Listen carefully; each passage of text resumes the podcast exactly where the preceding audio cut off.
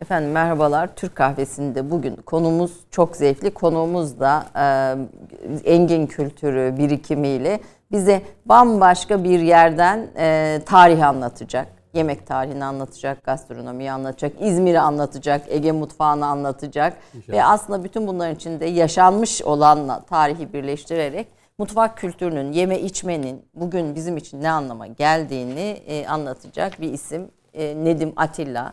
E, gazeteci, yazar, sanat tarihçisi. 32 e, kitabı ben en son e, olduğunu biliyor idim. Benim ama benim bir de koordinasyonu yaptığım kitaplarla beraber 36'ya 36, ulaşıyoruz. 36 kitabı şimdiye evet. kadar yayına hazırlamış, yayınlamış. Aslında e, gastronomiyle ilgili ilk yazanlardan Nedim Atilla. Gazetelerde bu konuda ilk seriler yapanlardan.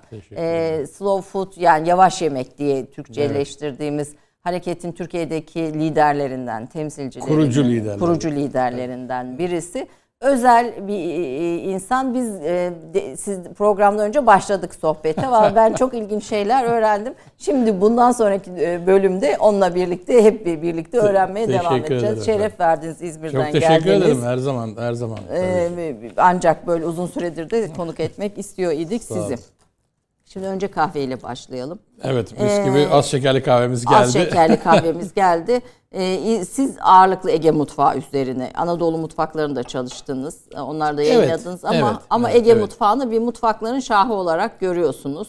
Ee, yani ben tabii bu konuda pek e, ayrıcılık yapmak istemem ama yani şunu söyleyeyim size. İnsan e, İzmir'e geldiğinde e, kaç gün üst üste oturduk bunu bir geçen gün bir toplantıda tartıştık arkadaşlarımla e, insan İzmir'e geldiğinde kaç gün üst üste bir yediğini bir daha yemeden kalabilir diye bir plan yaptık.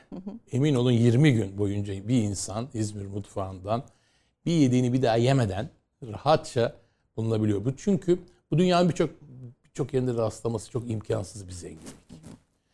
Çünkü e, biz bu Expo'ya kentimiz aday olduğunda İzmir için doğunun en batısında, batının en doğusunda demiştik. Bu sözcük zaman zaman İstanbul için de kullanılır. Doğrudur. Bir yanlışlık yoktur bu sözcüğün kullanılmasında ama ya bir yandan e, doğudan batıya göç, bir yandan batıdan doğuya göç alan bir şehirde bir de e, yerleşikliğin daha işte böyle 7-8 bin yıl öncesine kadar ulaştığı bir coğrafyada e, bu kadar zenginlik olması normal. Yani bugün e, sadece zeytinyağlı yemekler değil, e, e, Ege'nin içlerinden, Batı Anadolu'nun içlerinden gelen e, bizim Türkmen kültürümüz var mesela. Türkmen yemeklerimiz var. Çok şey. Ee, bunlar mesela İzmir'de hakimlerdir. Ama e, Levanten yemekleri, Seferat yemekleri, e, ilk gelen e, 93 Harbi sonrasında ilk gelenlerin getirdikleri bizim Tatar Kırım mutfağından özellikle. Çiğ börekler. Çiğ börek. Şey. Ve şeyde e, İzmir'de İzmir yakın çevresindeki çok sayıdaki Çerkes köyü. Ve bunların tabii doğal olarak şehre yansımaları, e, tabii İzmir e, Hristiyanlığın yedi kilisesinden birine sahip olduğu için hep e, Ortodoks dünyada kabul görmüş. 1922-23'teki büyük mübadeleye kadar çok yaygın Rum nüfus var. Onlardan kalanlar. Ve sonra mübadele. Mübadeleyle Girit'ten gelenler, Midilli'den gelenler, Selanik'ten gelenler, yani Limni'den gelenler. E, bugün şimdi mesela ben Girit'e gidiyorum. Benim de bir köküm Girit'te. E, Girit'te e, olmayacak kadar zengin bir Girit mutfağı İzmir'de yaşıyor. Girit'te yaşamıyor o mutfak diyorsunuz. Maalesef İzmir'de yani korunmuş. İzmir'de yaşıyor. Şöyle yaşıyor yani çünkü o coğrafyanın seçkin insanları gelmişler ve burada bir de o kültürü yaşatmaya devam etmişler.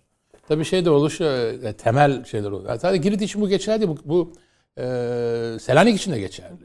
Limna Adası'nda zamanında yapılan İlimmiye diye yapılan bir yemek vardır mesela. Bu aslında çok e, bunlar biraz şeydirler insanların e, fakr zaruret içindeyken bile karınlarını e, lezzetli ve sağlıklı şeylerle doyurmalarını. Mesela bugün e, Foça'da yaşayan bir yemek vardır. Yoğurtlu gopez derler. Şimdi bu bir balık, balık kızartılıp üzerine yoğurt dökülür mü? Balıkla yoğurt yani hiç yenmez. Hiç yenmez derler. Yani. Halbuki balık taze ise yenir. yenir hiçbir sorun yok. E bunu yapan bir mutfak. E bugün Limni'ye gittiğinizde artık bu Limni unutulmuş ama Foça'da örneğin Limni Adası'nın yemekleri yaşıyor. Aynı şekilde Çeşme'de Sakız Adası'nın yemekleri yaşıyor. Sakız'da da e, bizimkilerin yani bizim oradan göç edenlerin yemekleri yaşıyor. Mesela Alaçatı'nın unuttuğu bazı yemekler e, bugün e, Sakız'da, Sisam Adası'nda yaşıyor. Yani e, çünkü göçlerle beraber e, bazı kültürler aktarılıyor ve o aktarıldıkça e, bu aktarmayla müthiş bir mutfak zenginliği oluşuyor. Beraberiniz. Siz- Dediğim o. İzmir'de hiçbir şey yani İzmir'de bakın bunlar evde elde değil bir de sokaklarda yani şeyde lokantalarda şurada burada ev, ev, ev mutfağına girmiyorum. Evlerdeki çok daha zengin bir mutfak. Ama bayağı İzmir'in ticari şeyinde Batı Anadolu'da hani İzmir'in bütün ilçelerini de içine alarak Foça'dan işte Ödemiş'i, Tire'yi, Selçuk'u, Çeşme'yi falan da içine alacak şekilde Bergama'yı, Dikili'yi içine alacak şekilde bir mutfak yaşıyor ki 20 gün üst üste bir yediğinizi bir daha Yemeden yemeden durabilirsiniz. durabilirsiniz. Buna sabah kahvaltıları dahil yani şu anda tanımlanmış mesela 4-5 peynir var ama bir böyle şeylerde yerel yerler mesela Bergama'da bir peynir var. Bu peynir Bergama'dan başka hiçbir yerde yok. Keçi kaymağıyla yapılan bir peynir bu. Mesela yani keçiden kaymak olur mu? Olur. Tabii. Ama bir tek Bergama'da var bu. Başka yerde bütün Türkiye'de bir tek Bergama yapıyor keçi kaymağını. Yani bunun gibi e, müthiş bir zenginlik var şey- kentimizde. O yüzden ben İzmir mutfağı Şahtır benzersizdir diyorum. yani şimdi tabii e, Gaziantep'li Afyonlu dostlarımız da çok e, iddialılar mutfakları konusunda onların alınmalarını istemem ama İz- bizim kentimiz e, benzersizdir. Efendim buyursunlar Er Meydanı. Yani onlar da çalışmalarıyla koysunlar Ya ortaya tabii biz de yani. ya mesela Gaziantep Büyükşehir Belediyesi'nin e, bir mutfak sanatları merkezi var. Gidiyoruz o da çok güzel. Evet. Özellikle oradaki şef dostumuz çok kıymetli işler sunuyor Evet, bize ama evet. ya çeşitlilik belli. Yani e, ya da Afyon'da şu anda son dönemde e, onun bir kültürel miras üzerinden ya da UNESCO üzerinden, UNESCO üzerinden tanı- yaptıkları tanımla- evet. tanımlamaları var. Çok doğru. Bunlar tabii kuşkusuz. Afyon mutfağı da çok zengin bir mutfaktır. İzmir ama İzmir buna ihtiyacı yok. İzmir böyle bir şeye girmiyor. Niye girmiyor? Çünkü zaten yani neresinden çıkacaksınız? O kadar da geniş büyük ki ne- ne- neyi koysanız eksik kalacak bir mutfak. Bo- Boyoz mesela İzmir'in en bildiğimiz lezzeti boyoz. Boyoz nereden geliyor? Bakın şunu söyleyeyim. e, Ben zaman zaman bunu yapıyorum. Ben e, İzmir Seferat Mutfağı üzerine çalıştım. Seferat Benim- mutfağı Yahudilerin, İzmir'deki Yahudilerin, İzmir'deki Yahudilerin. Evet, zaten oradaki 7 tane e, 7 tane hanım, Yahudi hanım ve de onların anneleriyle falan biz 99 tane benzersiz İzmir Seferat Mutfağı yemeği topladık. Şimdi bu onların anneleriyle dediğiniz sizin başka e, yazılarınızda, kitaplarda da bu anneler kısmını çok önemsediğinizi görüyorum. Yani annelerden yemek tarifi almak Kesinlikle. Ve bu, kesinlikle. bir Bakın biz, sizin eğiliminiz. biz, biz 1992 yılında Ege Mutfağı'nı Yaşatma Derneği diye bir dernek kurduk arkadaşlarımızla beraber. O dernek hala yaşıyor bir şekilde devam ediyor kendi kendine. Benim şu anda yani vaktim yok onunla uğraşmaya. Ben sivilciyim ama artık o, o bence fonksiyonunu tamamladı, işlevini tamamladı. Orada sadece bakın Edremit'e bir nokta koyun, Uşak'a bir nokta koyun, Fethiye'ye bir nokta koyun. Bu üçgen içindeki 690 kadınla sözlü tarih çalışması yaptık biz. ve Bir grup gönüllü. tarifleri oradan toparladık. Ve, ve o zamanki VHS, beta filan gibi kayıtlarla inanılmaz derecede yemek kaydı yaptık. Yani 690 kadın ve 1200, 1300, 1400 belki biraz daha fazla yemek tarifi. Ya sadece enginar üzerine 70 tane değişik farklı tarif vardı. Yani onları oturup klasifike etsek ya bugün müthiş bir enginar kitabı çıkar Enginar ortaya. üzerine 76 farklı tarif. Evet yani 70 bizim küsur. 70 küsür tarif var. Ne değişiyor? Yani içine katılan malzeme mi, Ya pişirme şimdi, mi? şimdi bir de enginar türleri değişiyor. Ama şu, önce şu enginarı unutmayın. Şu boyoz, Boyoz cevap ona bir cevap Ben vereyim böyle bir soruyu cevabını almadan öbürünü atlayarak buyurun. Ya çok özür dilerim oluyor bazen böyle şeyler kafanın şeyinde. Şimdi bakın dünyanın neresine giderseniz gidin size çok eski yemeklerden bahsederler. Mesela Milano'da 1688 yılından beri açık olan bir restoran vardır. Çok saygıdeğer bir yerdir. Ee, hakikaten 1688'den kalma bir takım menüleri orada size sunarlar falan. Ama dünyanın hiçbir yerinde ya biz 1492 yılından beri e, bu yiyeceği tüketiyoruz diyebileceğiniz bir ürün yoktur. Bu sadece- 1492'den beri biz Evet. tüketiyoruz. Niye biliyoruz? Çünkü 2. Beyazıt e, biliyorsunuz bu Isabel'le şey e, evlenmesinden sonra İspanya'da büyük bir katliam olur. Katolik olmayanlara karşı.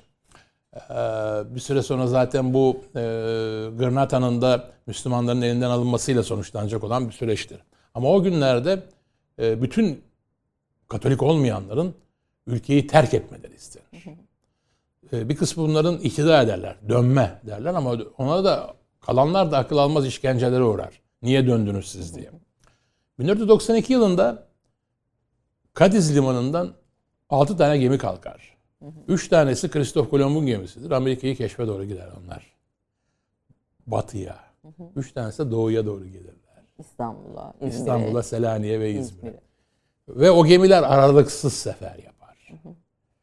Yıl- Yani neredeyse 8 yıl boyunca e, onların hep gidip geldiklerini görürüz. Dolu gelirler. İzmir'den işte ipek alırlar. İstanbul'dan bir şey alırlar. Selanik'ten bir şey alır ve onları oralara getirirler. O insanlar geldiler İzmir'e yerleştiler, Milas'a yerleştiler, İstanbul'a yerleştiler. Ee, bir ara tabii Müslümanlar da taşır o gemi. Mesela şu şeydeki Perşembe Pazarı'nda e, Arap Camii vardır. Evet. Arap Camii de mesela o seferat Araplarıdır onlar. Yani seferat E, şey demek. İ- İber İber, İber- Yarımadası'nın Yarımadası. Yahudicesi zaten bir şey, şey değil yani. Evet. İber Yarımadası'ndaki Müslümanları getirir. O Arap Camii derler o cami. Çok da güzel bir Evet, binadır evet. biliyorsunuz. Yenilendi, restore edildi. Ben o Çok- halini gördüm. çok Eski da hali de evet. Eski halde çok güzel. Şimdi şimdiki halde çok iyi. 1492 yılında Yahudiler buraya geliyorlar ve hakikaten içinde çok iyi bil- bilim insanları var, hekimler var, aşçılar var. Doğal olarak tabii bütün her türlü meslek ve e, bütün kadınların işi zaten yemek, Yemek yapmak. yapmak. O yüzden onlar şey getiriyor. 1492'den beri İzmir'de boyoz diye bir börek yaşıyor. Bakın ben bunun peşine düştüm. İs- İspanya'da nerede kaldı boyoz Var diye? mı? Bolloz yazılır. Mesela Bolloz yazılır. B, y, y ikile yani Sevilla gibi, Sevilla gibi e, Y ile okunur ikile. Bilbao'da bulabildim sadece. İyice kuzeyde Bask bölgesinde. Orada kaybolmuş ama bugün Türkiye'de, İzmir'de yaşıyor. Şimdi şöyle tabii bizim bizim Yahudiler e, genellikle Sevilla, Kadiz kökenli Yahudiler ve e, bazıları da Portekiz Yahudisi yani Portekal. Hatta mesela şu anda İzmir'in en e, modern havralarından bir tanesinin adı Portekiz adını taşır. Şimdi oradan geliyorsunuz, e, şeye geliyorsunuz, e, İz- İzmir'e doğru geliyorlar ve burada hemen bildikleri şeyi yapıyor. Burada da hazır ürün var. Un, Un, buğday, buğday. unu var, arpa unu var. Her şeyin unu Yağ hazır var. geldiler. Zeytinyağı var. Aslında onlar susam yağıyla yapıyorlar orada onu. Burada biraz zeytinyağıyla karıştırıyorlar. Hoş şimdi tabii zeytinyağıyla pek yapan kalmadı ama gerçek boyozu evlerde hala zeytinyağında Şimdi yapıyor. e, dışarıda yediklerimiz ama boyoz olarak zeytinyağlı değil galiba. Ya şimdi bakın orada bir bazı hatalar yapıldı. Sonradan düzeltildi ama ilk coğrafi işaret alındığında buna çiçek yağlı, margarinli gibi bir coğrafi işaret aldılar İzmir Ticaret Odası. Bir hata yaptı orada. Olmuyor tabii. Bu doğru bir şey değildi. Sonra neyse düzelttiler. Boyozun aslı susam yağıyla yapılır. O susam yağı almak şu anda çok zor. Türkiye'de çünkü eskisi kadar susam üretilmiyor Evet. maalesef. Somali'den şuradan buradan Habeşistan'dan geliyor şey, Etiyopya'dan geliyor susam. Ee, ama e, zeytinyağı yani şimdi evlerde yapılan İzmir'de az sayıdaki e, Yahudi nüfusun evinde yapılan boyoz 1492 yılından beri yapılıyor ve bugün evlerde zeytinyağıyla yapılıyor. Ee, Dışarıda. Dışarıda biraz daha margarin falan kullanıyorlar Biz maalesef. o iş- daha sonra açacaktım ama bu seferat Yahudileriyle gelen yemekler arasında iki İstanbul'da da yaşayan çok yemek var. Ee, Tabii tabii tabii burada da arkadaşlarımız çalıştılar İstanbul, İstanbul şey için. e, Ticaret Odası'nın hazırladığı bir kitapta da onunla ilgili Seferat Mutfağı ile ilgili de bir, e, bir, bir yazarların yazıları vardı. Oradan da hani bildiğim kadarıyla e, sütlü aş mesela sütlaç. Evet. Yani bunun gibi böyle başka hani bize e, bugüne kalmış ne yemekler var o gelen o kültürden. Bir kere keza da var. En önemlisi odur.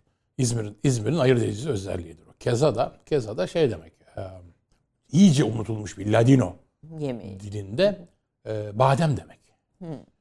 E, o bir badem helvası yapılıyor. O badem helvası mutlu günlerde yapılıyor. Bizim İzmir Seferat Mutfağı kitabının kapağında da vardır o. Ve böyle e, bildiğiniz badem ezmesi ama içine bir miktar irmik konarak sertleştiriliyor. Ve o sertleştikten sonra örneğin e, çocukların bar mitzvah töreni olacaksa ya da düğün töreni olacaksa onun için bir pasta gibi bir şey yapılıyor ve onun üzerine güzel kuş kuşlar, küçük şeyler konduruluyor bademden ve e, mesela düğün töreninde damat o bademlerden bir tanesini koparıp gelin hanıma veriyor. veriyor.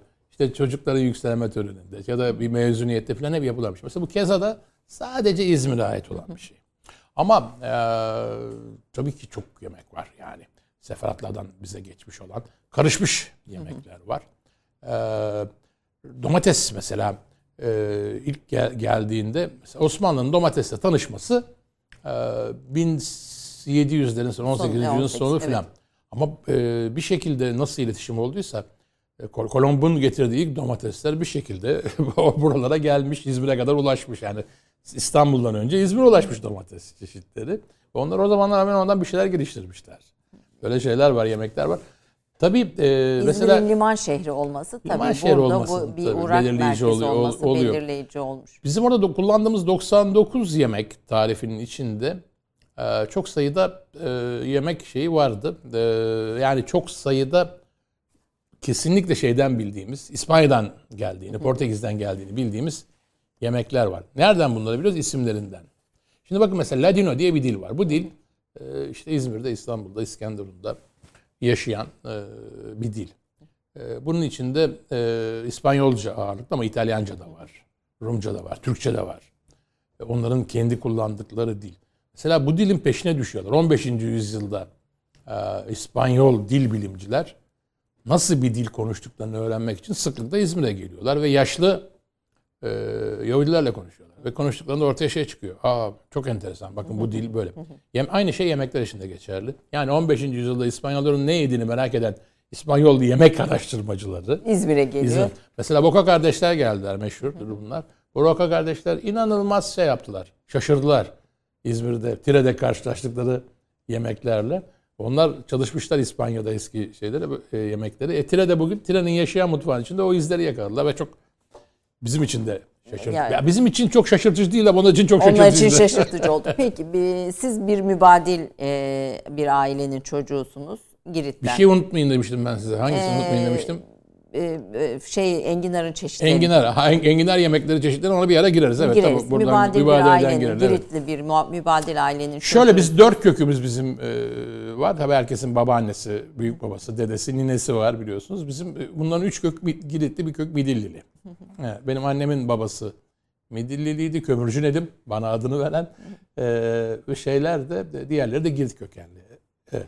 E, Git İzmir kitabınızın girişinde anneanneniz Ümmühan Armutlu'ya e, bir şey var, teşekkür var. Evet. o- Dedeniz- tabii çünkü o, o hakikaten bizim evi bizim evi benim çocukluğumun o unutulmaz sofraların anneannemin inanılmaz yemekleri yaşatırdı. Yani o yüzden İzmir mutfağı yapmaya karar verince anneanneme merhaba demeden geçemedim yani rahmetliye. Yeni de kaybetmiştik onu zaten. E, kitabı var mı. Girit'te veya Midilli'de aileler aileden kalan yani bir- Biz bulamadık. Şey yani Girit'te bulamadık ama Midilli'de e, Vafyos köyünde e, oraya gittiğimizde e, bir takım araştırmalar yaptığımızda e, bölünmüş şeyleri gördük. Çünkü şöyle e, şimdi o tartışmaya girmek istemiyorum. Yani mübadele gerekli miydi, gereksiz miydi Lozan. Anlaşması'nı zaten 30 sonucu Ocak ortaya çıktı. 1923'te Lozan Anlaşması'nın imzalanabilmesi için mübadele anlaşması yapılması şarttı. Çünkü sürekli olarak anlaşmayı engellemek için bir takım provokasyonların yapıldığı haberleri ulaşıyordu Lozan'a. İşte Türkler şunu kesti, Rumlar bunu kesti. Onlar şunu yaptı falan falan. Böyle bir takım cinayet haberleri. Bunların ne kadarı doğru ne kadarı yanlış onu bilmiyoruz. Ama sonuçta e, Lozan Anlaşması'nın imzalanması için öncelikle bu nüfusların yer değişikliğinin sağlanması Yani gerekiyor. Müslüman olan e, nüfusun Türkiye'ye orada Müslümanlık din eksenli bir mübadele yapılıyor. Kesinlikle. Rum olanların da Yunanistan'a Evet yani or- şöyle yapıldı anlaşma. İstanbul, e, Gökçeada ve Bozcaada dışında kalan tüm Ortodoksların ve e, Batı Trakya'da e, Ar- a- Kavala sınırından orada akan çayın bir çayın Rumca ismini şimdi hatırlayamadım. O çayın e, doğusunda kalan Müslümanlar dışındaki herkesin yani Yunanistan ve Türkiye'deki herkesin yer değiştirmesini öngören bir anlaşmaydı bu. Yaklaşık e, Türkiye'den 800 bin Rum gitti. Ortodoks gitti, Rum. Ortodoks gitti. Yaklaşık bir 30-40 bin Ermeni gitti. Ee, buna karşında yaklaşık 450-500 bin kadar Müslüman. Müslüman, geriye geldiler. Ee, bu dünyada bir defa yapıldı bu. Çok trajikti ama sonuçta tabii çok yaşayanlar için çok trajikti ama Pakistan Hindistan ayrımında da belki kısmen yaşanan kısmen yaşanmış ama bu e, dine dayalı nüfus mübadelesi. O insanlar acı çektiler ama yaşadılar. Yoksa birçoğu ölecekti. Yani o, o yüzden de onu ama tabii bu, bu, bu değişim içinde inanılmaz kültür alışverişleri oldu. O kültür alışverişleri içinde bir zenginlik olarak zenginlik bize dö- döndü. döndü. Yunanistan'a döndü. Bugün şimdi Yunanistan'a bakın. Karamanlis'ten Haris Alexiou yani e, şeyden Theo Angelopoulos yönetmenden en ünlü heykeltıraşlarına. Bugün Yunanistan'ın kültür hayatında, siyasi hayatında baktığınızda Anadolu'dan göç etmiş Hristiyan nüfusu görüyorsunuz. Ve bunların bir bölümü Karamanlis gibi Türk diye biliyorsunuz. Karamanlılar Türkler evet, evet. ve hiçbir zaman Müslümanlaşmamış Türk oldukları için, Ortodoks oldukları için Kula'da, Afyon'da, Şuhut'ta ve Karaman'da yaşayan insanlar Türk olarak göç ettiler. Şey. Türkçeden başka dilde bilmiyorlar zaten. Yani oraya gittikleri Rumca bilmiyorlardı ki. Orada öğrendiler Rumcayı. Öyle de böyle bir, bir durum, durum var. Dedemin insanları bu konuda yapılmış güzel bir filmdir. Aa, çok iyidir. Kısman evet, evet, bir, bir filmdir. Bunu burada söyleyelim. Bir reklam arası verelim. Reklam arasından sonra bu güzel sohbet sohbete devam edeceğiz. Gördüğünüz gibi sadece yemek yemek kültürüyle sınırlı değiliz. Böyle etrafa açılarak bir sürü tarihi de işin içine katıyor. Nedim Atilla sağ olsun. Efendim reklamdan sonra buradayız. Teşekkür ederim. 30 saniye reklam arası. Türkiye'nin tek haftalık haber dergisi Gerçek Hayat, gündemi yakından takip ettiği dosya ve röportajlarıyla her pazartesi okuyucusuyla satış bayilerinin raflarında buluşuyor. Gerçek Hayat artık sayfalardan dijitale taşıyor. Sayfalara sığmayan yazılar, röportajların perde arkası, interaktif içerikler. Gerçek Hayat artık size daha yakın. Tüm içeriklerden ilk haberdar olmak istiyorum diyenler. Gerçek Hayat, GZT'nin sosyal medya hesaplarına davet ediyor. Reklam arası sona erdi. 1958 İzmir Dikili doğumlu olan Nedim Atilla, Ege Üniversitesi Gazetecilik ve Halkla İlişkiler Yüksekokulu'ndan mezun oldu. Tarihsel coğrafya alanında ve iletişim sosyolojisi üzerine yüksek lisans eğitimi aldı. 1979-2000 yılları arasında Günaydın, Sabah ve Yeni Asır gazetelerinde muhabirlikten başlayarak bölge temsilciliğine kadar çeşitli görevlerde bulundu, köşe yazıları yazdı ve televizyon programları hazırlayıp sundu. 1995'te çıkan ilk öykü kitabının ardından biyografi, hatıra, gezi, mutfak kültürü, Ege'nin ve İzmir'in tarihsel, kültürel mirası alanlarında çok sayıda kitabı yayımlandı. Bunlardan Sağlık Yurdu Batı Anadolu, Voğur'la Urla'da Zamana Tanıklık ve Parşömen kitapları İngilizceye, İzmir Mutfağı kitabı Yunanca'ya çevrildi. 2006'dan bu yana Slow Food hareketinin Türkiye'deki kurucu liderlerinden biridir. Mutfak Dostları Derneği Başkan Yardımcısı ve Şen Dörötüsöv Derneği'nin yönetim kurulu üyesidir. Yani var mı bir eksik? Yok yok teşekkür ederim sağ olun. Çok güzel toparlamış arkadaşlar harika. sağ olsun editörümüze buradan teşekkür edelim. Şimdi e, yavaş yavaş e, slow food konusuna da biraz girelim istiyorum. Şimdi Safarat mutfağında eksik bıraktığımız şeyler vardı. Mesela bakla işte İspanya'da olmayan şeyler e, Türkiye'de İzmir'de tabii, bulunca tabii, bu yemeği acı bakla mesela acı yani bak. evet. Fava fava e, Şimdi fava biraz daha eski. Fava tabii fava değil. Fava da onlar da favayı kullanıyor ama fava ile ilk karşılaşma Şimdi şu tartışma çok yani önemli. Yani fava için 2600 yıllık bir yemek diyoruz. Fava kesinlikle. 2600 yıllık kesinlikle. bir tarihi var. Kesin. Yani şuradan söylüyoruz. İlk defa fava üzerine bir yazıtı Profesör Güven Bakır Klozemenai kazıları sırasında dünyanın bilinen en eski zeytinyağı işliğinin orada e, bir takım eski yazılar, okumalar yaparken bununla karşılaştı. Şimdi şöyle bir tartışma var. Şimdi biz Fatih Sultan Mehmet hı hı. Ne yedi? Tahmin edebiliyoruz. Ama yani ne, ne yemediğini biliyoruz. Gibi, evet. Ama ne yemediğini ne biliyoruz. Yemedi? Domates yemedi. Domates yemedi. Tabii. Bir kere yoktu biliyoruz çünkü. çok rahat. Yoktu çünkü yani. Kahve içmedi mesela. Şimdi İstanbul'u fethetmek çok büyük bir şey ama gördüğünüz gibi kahve içecek vakti ancak torunu içebildi kahveyi. Ee, hatta torununun oğlu Kanuni Sultan Süleyman içti belki de ilk kahveyi. Böyle bunu konuşuyoruz biliyorsunuz. Bunların hepsi yaklaşık olarak. E, FAO meselesi burada çok ciddi bir tartışmayı peşi sıra getiriyor. Şimdi fasulye deniyor ki bize bugüne kadar yaygın ve batı kültürünün bize sunduğu şekilde hiçbir yerde fasulye şu bu yoktu. Bunların hepsi Amerika'dan geldi. E, tamam da bunun kardeş otları var. Vardı. İşte bu bakla en başta burada geliyor. Yani e, şeylerin e, baklanın e, şöyle onu da bir hastalık sonucu öğrenebiliyoruz.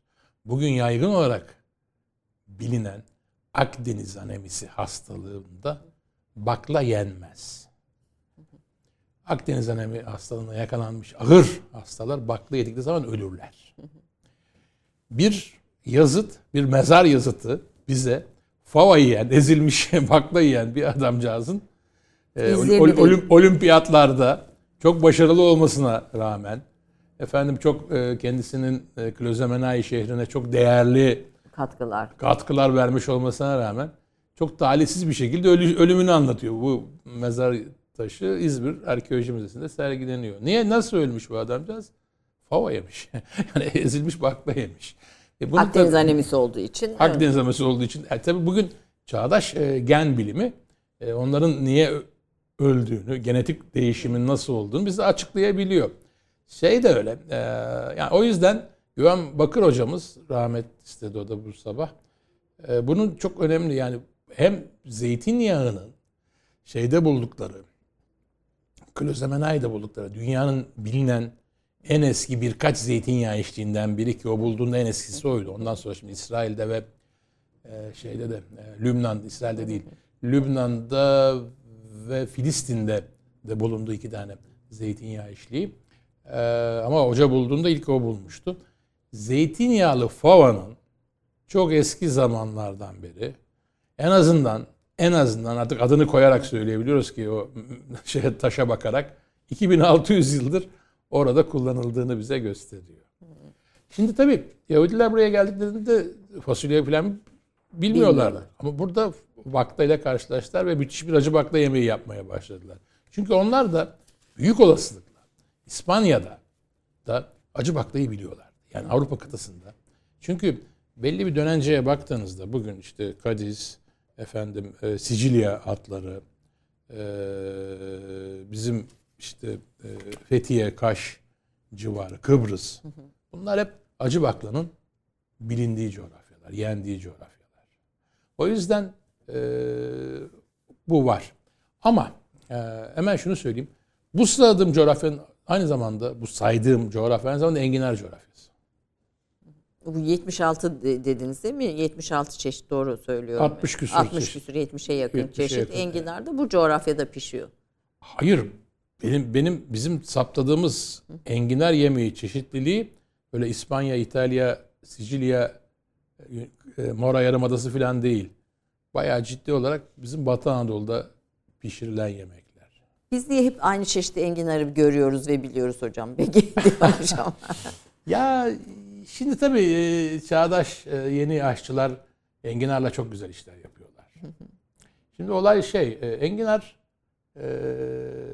bir dil şey olarak bakıldığında enginarın Arapçası arkişof. Bu İspanya'ya gidiyor. İspanya'da e, biraz şekil değiştirerek günümüzdeki Haline. artişok dediğimiz hale dönüşüyor. Ar- Arapça kökenden geliyor. Biz ise o, onun almaktansa Sicilya'daki Sinar kökünden başlayıp e, işte şeyi e, Girit'i, Mora Yarımadası'nı, e, Rodos Adası'nı, e, enginarın yoğun yetiştirildiği yerlerden e, Kos İstenköy'ü falan da içererek şeye geldiğini görüyoruz. Batı Anadolu'ya geldiğini görüyoruz. İki tane önemli adam var. Bir tanesi Bergamalı Galenos. Bu hekimlerin babası. Aslında bir gladyatör hekimi ama eczacılığın da babası olarak kabul ediliyor. Ve Hipokrat. Bugün bütün hekimlerin e, mezun olduklarında yemin ettikleri önemli- Hipokrat yemini. Hipokrat yemini. Şimdi bunların hepsi aslında beslenmeyi İsa'dan önce ikinci yüzyıl, İsa'dan sonra ikinci, birisi İsa'dan önce ikinci yüzyılda yaşamış, birisi İsa'dan sonra ikinci yüzyılda yaşamış. Yani neredeyse 400 yıl boyunca e, Ege adalarında ve e, Türkiye'nin, Anadolu'nun Ege kıyılarında sağlıklı beslenmeyi önerirken enginardan bahsediyorlar. Şimdi bunların enginardan bahsediyor olması tabii rastlantı değil. Ve enginar mesela Aydın ve civarında Aydın'ın mesela Efeler bölgesi yani merkez Aydın bir enginar coğrafyasıdır. Ama orada küçük enginarlar şu kadar küçük kelle yaparlar. Aydınlılar enginarın gövdesini, sapını yerler. Sapından yemek yaparlar. Biraz daha içeri gittiğinizde Nazilli'de o biraz daha farklılık gösterir. Az önce size sözünü söyledim. Edremit'e, Uşak'a ve Fethiye'ye birer nokta koyup bu üçgenin içinde şeyi döndürüp e, Sakız Adası'nı, e, Sisam Adası'nı, İstanköy Adası'nı e, da işin içine alırsanız, biraz Rodos'u da işine alırsanız bütün bu coğrafyada 60 küsur, 67 tane enginar yemeğinin olması rastlantı değildir. Çünkü enginar tavukla olur, balıkla olur, kuzu etiyle olur. Dana etiyle zor olur çünkü e, özellikle Girit ve e, Rodos adasında büyükbaş hayvan yaşayamaz. Çünkü oradaki Otlar otların küçük. büyüklüğü küçüktür. Evet. Onların ağzına uymadığı için bu e, orada büyükbaş hayvan yaşayamaz. Ama bil- bilumum küçükbaş hayvanların etleriyle beraber, balık etiyle beraber. Mesela bugün Karaburun'da bir yemek var. Enginarlı balık. Mesela bu e, enginar bayağı böyle sütte haşlanır sonra balıkla karıştı. Müthiş bir yemektir. Unutulmuş bir yemek. Biz bunların hepsini derledik. Ve size tabii ki e, enginarı biz na- nasıl tüketiyoruz? Genellikle zeytinyağlı işte. Böyle bir çanağın içine bir şeyleri doldurarak. Tabii o çanağın içini doldurmak e, günümüz aşçılarının en sevdikleri yemeklerden bir tanesi. Çanak hazır bir tabak geliyor önünüze enginar çanağı. Onun içine Sunumu ne koyarsanız gidiyor. Ama onun gerçek bir e, mutfak pişirme. Yani onu bir bastı şeklinde hazırlamak. Onu bir e, güveç şeklinde hazırlamak müthiş bir zenginlik getiriyor. Ve enginar kızartmaları var mesela. Çok müthiştir enginar kızartmaları. Enginarın yaprağı kızartılır. Enginarın kendisi kızartılır, gövdesi kızartılır. Yani en az bildiğim benim 10 çeşit enginar kızartması var. Valla bir enginar üzerine bu kadar konu çıkacağını tahmin etmezdim. Ya valla oturup bunu otursak bir enginar kitabı yapılır. Biliyor Kesinlikle musunuz bir yani? enginar kitabı yapmalısınız. Bu 36 Ya işte kitaba bir vakit bir vakit bir, 37 vakit bulursak gelmeyin. ne zamansa. Ee, siz tabii yemeğin e, tarihini araştırırken e, işte kazılar, bir sanat tarihçi olmanızın da beraberinde getirdiği şeyle e, kabartmalar, desenler, kitaplar bir sürü şey araştırıyorsunuz. Ve biz ilk tarih kitabı olarak ilk Osmanlı'nın yemek kitabı, kalmış yemek kitabı olarak Aşçıbaşı'nı biliyoruz. Ee, Biraz daha eskisi var. Şey var. Aşçıların sığınağı var. Aşçıların sığınağı var. Onun Evet. a- aşçıların sığınağı, A- aşçıların. aşçıların sığınağı var bir Evet. öncesinde. Siz e, başka bir kitabı burada söylüyorsunuz. E, Umur Bey'in kitabının Evet. e, bu coğrafyada yazılmış ilk yemek kitabı olduğunu Evet, söylüyorsunuz, evet, iddia ediyorsunuz. E, Rahmetli Turgut Kut buna biraz itiraz ediyor Oo, imiş çok ama itiraz ediyordu. itiraz ediyor imiş ama sizin eylesin. iddianız Tur- bu. Aydınoğlu evet. Umur Bey'in kitabı e, bu konuda bu sahada ilk kitaptır diyorsunuz. Ya şimdi şöyle anlatayım. Yani ben e, sonuçta bir yemek kitabı nedir? Bir yemek kitabı öncelikle e, tarif kitabı değildir. Tarih kitabıdır. Hep ben bütün yemek kitabı yapacak olanlara onu öneriyorum. Diyorum ki sakın sadece tarif kitabı yapmayın. Tarih kitabı da yapmaya çalışın. Çünkü hikayesini anlatamadığınız bir yemek anlamı yoktur. İşte zaman zaman e, üniversitede dersler veriyoruz, seminerler veriyoruz. Orada genç aşçı kardeşlerimize de aynı şeyi anlatıyoruz. Ya çok sevgili arkadaşım diyorum. Sen şimdi çok değişik bir patlıcanlı yemek yapacaksın. Şayet patlıcanın tarihine hakim değilsen, sen ne kadar ünlü aşçı olursan ol, Michelin yıldızlı aşçı olamazsın. Çünkü bir araştırırsan, bütün o Michelin yıldızı olan aşçıların e, yaptıkları o yaratıcı yemeklerin yanı sıra kullandıkları ürünün de tarihine fevkalade Vakıf olduklarını vakıf olduklarını ve bunları kolaylıkla anlatabildiklerini unutmayacaksın diyorum. Bu bugün bizi izleyen genç Bir sürü gastronomi varsa öğrencisi var. 50'den fazla gastronomi bölüm var üniversitelerde. çok 50 fazla üniversitede var. 50 yani. üniversitemizde var. İşte zaman hepsi hemen hemen hep, yani zaten oralardan gelen de seminer okullar var, meslek Tabii okulları canım, var, özel Oralardan gelen okullar. seminer, ders davetlerini kabul etsek zaten ben İzmir'e uğrayamayacağım. Öyle bir durumdayız. Ama onu şunu söylemek istiyorum. Tabii ki ciddi bir e, gıda kültür tarihi enstitüsüne ihtiyacı var Türkiye'nin. Gıda Kültür Tarihi Enstitüsü. Enstitüsüne ihtiyacı var. Evet. Türkiye'de bu yok. Herkes evet yani Türkiye'de turizm hızla gelişiyor. En önemli gelir kaynaklarımızdan bir tanesi turizm. Buraya uygun aşçılar yetiştirmemiz lazım. Otellerde, e, bölgelerde çok sıkı aşçılar olması lazım filan. Bunlar işin gerçeği. Ama artık bir e, gıda kültür tarihi enstitüsüne ihtiyaç var. Bakalım bir fikirlerimiz var. İnşallah İzmir'de böyle bir şeyler oluşturacağız. Bazı projeler çalışıyoruz arkadaşlarla beraber. Şimdi e, bunu bütün bu girizgahı yapmamın nedeni 18. yüzyıl ve 19. yüzyılda yazılmış olan kitapların ilk yemek tarifi kitapları olması nedeniyle ben de önemsenmesi gerektiğini düşünüyorum. Rahmetli Turgut hocamız da Aşçıların Sığınağı'nı ve Nedim Bintos'un e, Aşçıbaşı kitaplarını çok önemserdi ve anlatırdı. Fakat ve fakat kitap şayet bu tür kitaplar, bu tür belgeler, bu tür risaleler şayet içeriğinde yemek kültürüne ilişkin ve beslenmeye ilişkin bilgiler içermiyorsa eksik kalır. O bir savaşta yapılan yemekler bir de tabii burada yani savaşın koşullarında malzeme kısıtlı, şey kısıtlı. Ancak Aydınoğlu Mehmet Bey'in Umur ve Bey'in. Umur Bey'in onun oğlu. Bizim İzmir'in meş- meşhur semtinin adı biliyorsunuz Gazi Emir'dir. Gazi Umur Bey'den adını alır o. Ee, Gazi Umur Bey'in e, şey e, hekim başısı e, Hacı Hekim Paşa ki anıt mezarı bugün Birgi'de bulunuyor. Çok da hala saygı gösterilen bir mezardır. Onun yazdığı o ilk kitap Risale, küçük kitap o kadar enteresan bilgiler içerir ki bugün alıp size hani wellness dedikleri bu yaşam biçimini Kapsayan beslenmeyi bir beslenme modeli. yani dönemin Aydınoğlu beylerine o kadar güzel bilgiler sunmuş ki. Yani kalkıp spor yapmaktan tutun sabah kalktığınızda su içmekten tutun da yani bol bol su içmekten tutun da ne yenecek ne yiyecek. Hatta birkaç tane tarif vermiş. Ve bunların hepsi aslında bugün için sağlıklı beslenme içeriyor ve bu Türkçe. En büyük zenginliğimiz bu. Bunun- iki nüsha var biliyorsunuz bundan. Bir tanesi Tire Kütüphanesi'nde, bir tanesi İzmir Milli Kütüphane'de. Bunlar çok değerli. Ve e, bunları önemsemezsek e, yanlış olur. O yüzden ben ilk Türkçe'de ilk yazılan kitabın o olduğunu iddia ediyorum. iddia ediyorsunuz.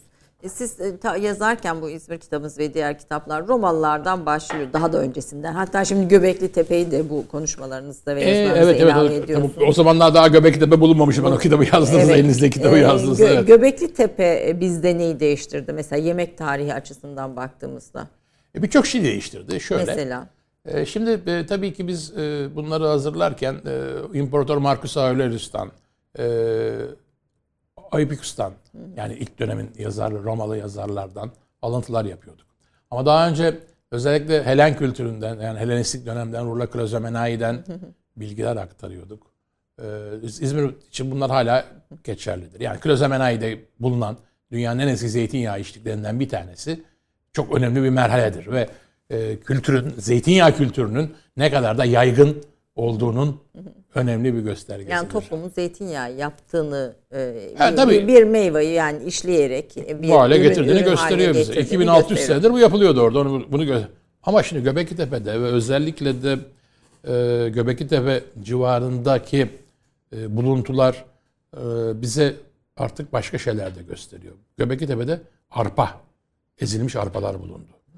Buğday bulundu. Yakın çevrede. Ve e, insanoğlunun e, şimdi buğday aslında ilk genetik buğday böyle yerde oluyor ve düşüyordu. Hiçbir zaman ayağa kalkan bir buğday değildi. Ve kadınlar ki o zaman da yine en önemli toplayıcılar kadınlardı. Avcı toplayıcılar kadınlardı. Onlar topluyorlardı ve oradan ekmek şey üretiyorlardı. Nasıl olduysa bir, bir- onun şu anda henüz çözemiyoruz. Karacadağ civarında yani Göbekli Tepe'ye kuş uçuşu birkaç kilometre uzakta Karacadağ eteklerinde buğday ilk defa ayağa kalktı. Ve her şey değişti. Peki bir kısa es verelim. Hemen ondan sonra tekrar Nedim Atilla ile bu güzel sohbete döneceğiz. 30 saniye reklam arası. Birinci sınıf bir kültürün, birinci sınıf bir düşüncenin, birinci sınıf bir duyarlılığın dergisi Cins, hem edebiyat dünyamızın önde gelen isimlerini hem de yeni kalemleri ağırlıyor. Her ay bayilerden ulaşabileceğiniz Cins dergi, dijital dünyaya da yeni bir kapı aralıyor. Sayfalara sığdıramadığımız kıymetli yazılar, merak ettiğiniz yazarlarla cins sohbetler, dergiden ekrana yansıyacak röportajlar ve tabii podcast. Şimdi sizleri Cins'i tüm sosyal medya mecralarından ve gezete.com adresi üzerinden takip etmeye davet ediyoruz. Reklam arası sona erdi. gastronomi, tarih ve kültür üzerine sohbetimize devam edelim. Antik buğdayları Şimdi- yeniden üretmemiz gerekir diyorsunuz neden? Kesinlikle. Bunu söylüyorum. Şimdi mühim olan e, buğdayın e, mutlaka ekmeğin mutlaka e, herkes tarafından kolay alınabilir olması lazım. Birinci madde bu. Yani e, Türkiye malum bir ekonomik sıkıntıların içinden geçiyor. Hep beraber bunu aşmak için çaba harcıyoruz. Ama e, Göbekli Tepe'de bulunan buğday ya da Anadolu'da uzun süredir yaşayan örneğin Kars'ta ki Kavlıca buğdayı. Şimdi e, ya da gene e, Urfa'daki Çatal Siyes. Efendim Kastamonu'daki Siyes. E, bizim İzmir e, civarında e, yoğun olarak e, üretilmekte olan e, kara kılçık. Yani burada Siyez, Karakılçık, Kavulca bunları isim olarak söylüyor. Bunlar Anadolu'nun antik buğdaylarından. Bunlar Anadolu'nun antik buğdayları ve bunlarda kromozomlar 13 ile 26 arasında değişiyor. Şimdi e, Profesör Canan Karatay'ın ismini vereceğim burada. Evet, Yani haklı olarak hoca hoca çok haklı olarak diyor ki bu yediğimiz bizim ekmek değil. Aynen katılıyorum. Bu yediğimiz ekmek değil.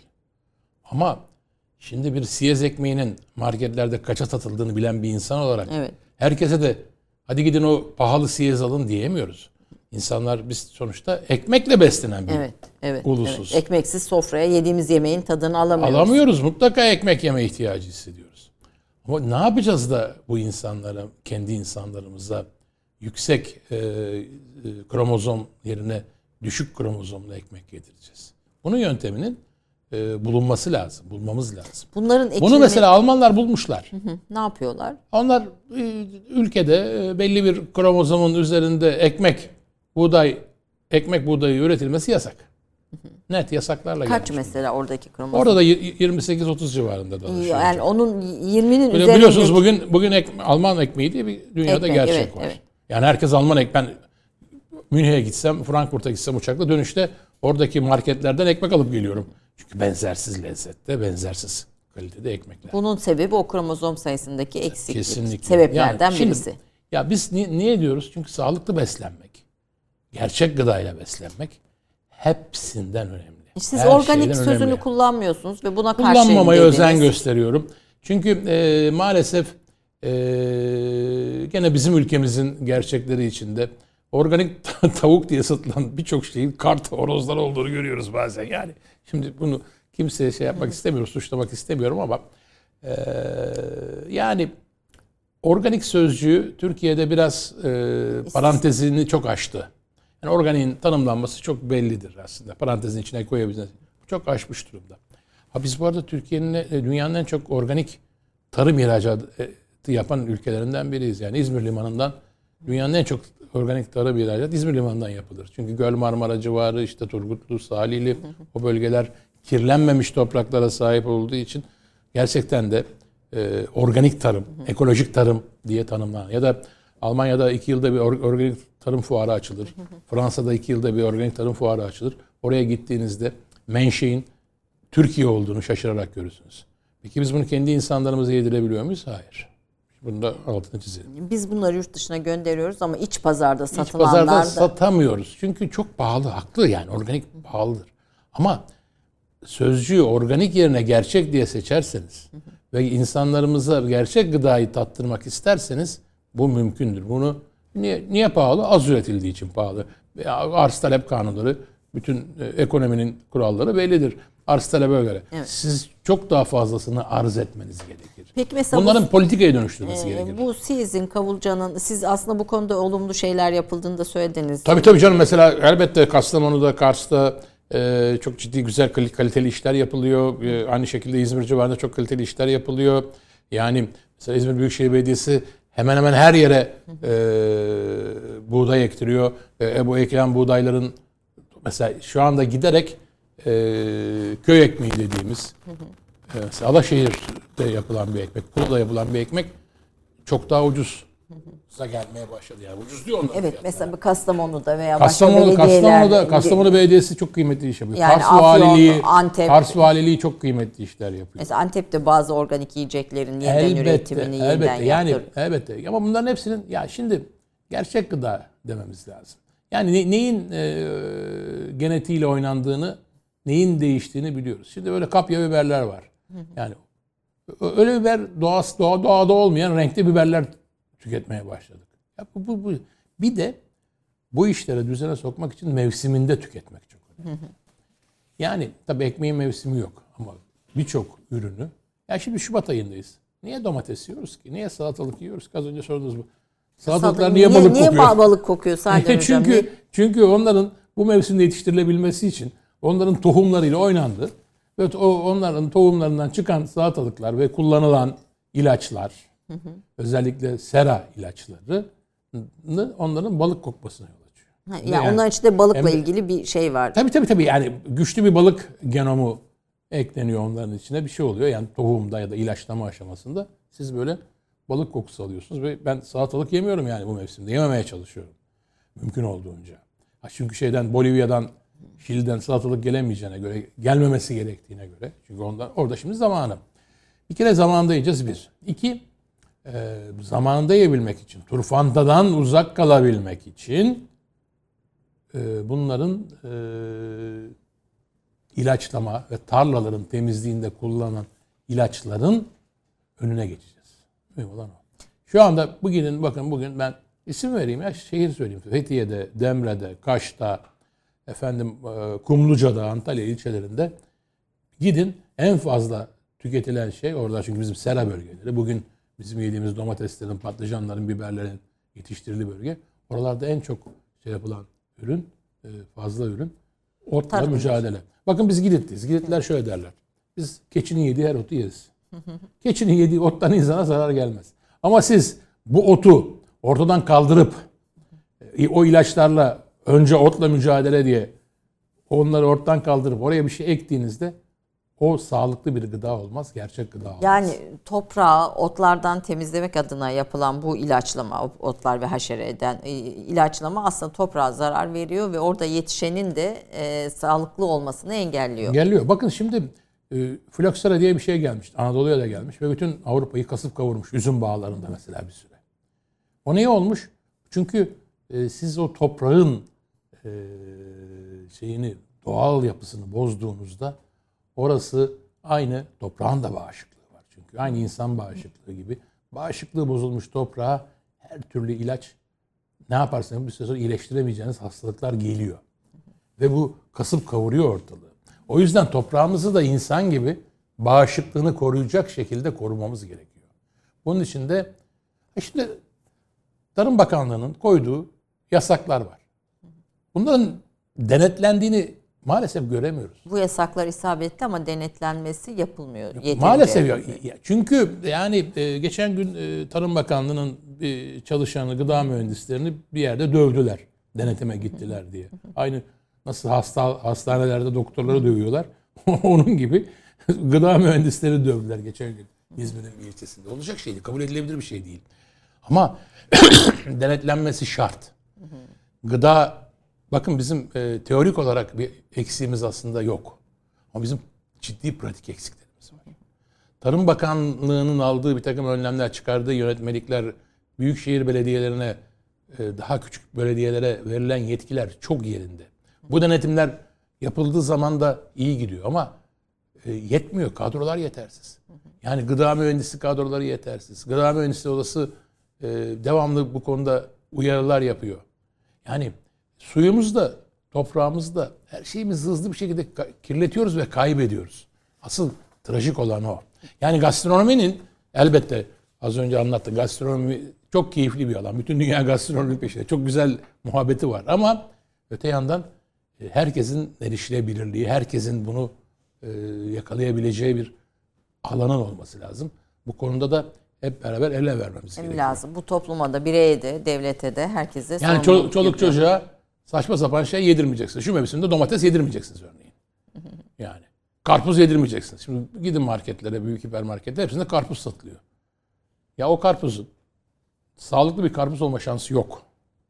Evet. Yani mümkün değil. Yani mevsimde yenilecek. Şimdi gerçek Mevsiminde gerçek gıda bu. gıda ile birlikte bir de yavaş gıda. Bu slow food. Tam Slow bu. food, Nedir bu? Siz bunun Türkiye kurucu liderlerinden birisiniz. Evet, evet, evet. Efendim bu e, 1989 yılında İtalya'da e, bir fast food e, zincirine karşı e, geliştirilmeye başlanan ama daha sonra da e, 1991'de e, ilk kez Avrupa Birliği Parlamentosu tarafından da kabul edilen bir manifestoyla e, bütün Avrupa'nın kabul ettiği sonra giderek Amerika'ya, Rusya'ya, dünyanın her yerine yayılmış olan evrensel bir hareket Slow Food hareketi. Slow Food hareketi e, iyi gıdanın peşinde koşuyor. Gerçek gıdanın peşinde Yani koşuyor. slow yani yavaşlığı nereden? Peki niye Yani- yavaş? Yani Ya şimdi fast şöyle- food tamam yani. Yani fast food'un ne olduğunu da Evet, evet, hemfikiriz değil hızlı mi? gıda, hızlı ye, hızlı ye, hızlı bir- alternatif, pişir. Alternatif. Şimdi gıda bir haktır. Bir insan hakkıdır. Doğru gıdaya ulaşmak, gerçek gıdaya ulaşmak, iyi gıdaya, temiz gıdaya, adil koşullarda üretilmiş gıdaya ulaşmak bir haktır. Öncelikle bunun bir insan hakkı olduğundan hareket ediyor. Slow den- denirken elbette yemeklerin yavaş yavaş bizim kültürümüzde olduğu gibi sindire sindire Sadece güzel yemek mi? sohbetlerle yenilmesini yavaşlatmayı içerirken öte yandan alternatif olarak ortaya koyarken onun iyi gıda olmasının koşullarını da Yavaş pişmesi de galiba. yavaş pişmesini doğru koşullarda üretilmesini de. Buradaki yavaşlık aslında Milan Kundera'nın Yavaşlık kitabındaki gibi. Yani bir insan e, bir yerde sakin sakin oturuyorsa bir grup insan şimdi biz burada sakin yanımızdan biri koşarak geçerse onun ya bir hastalığı vardı ya bir derdi vardı ya birinden kaçmaktadır. Yani oradaki yavaşlık e, biraz daha e, felsefi bir yaklaşım.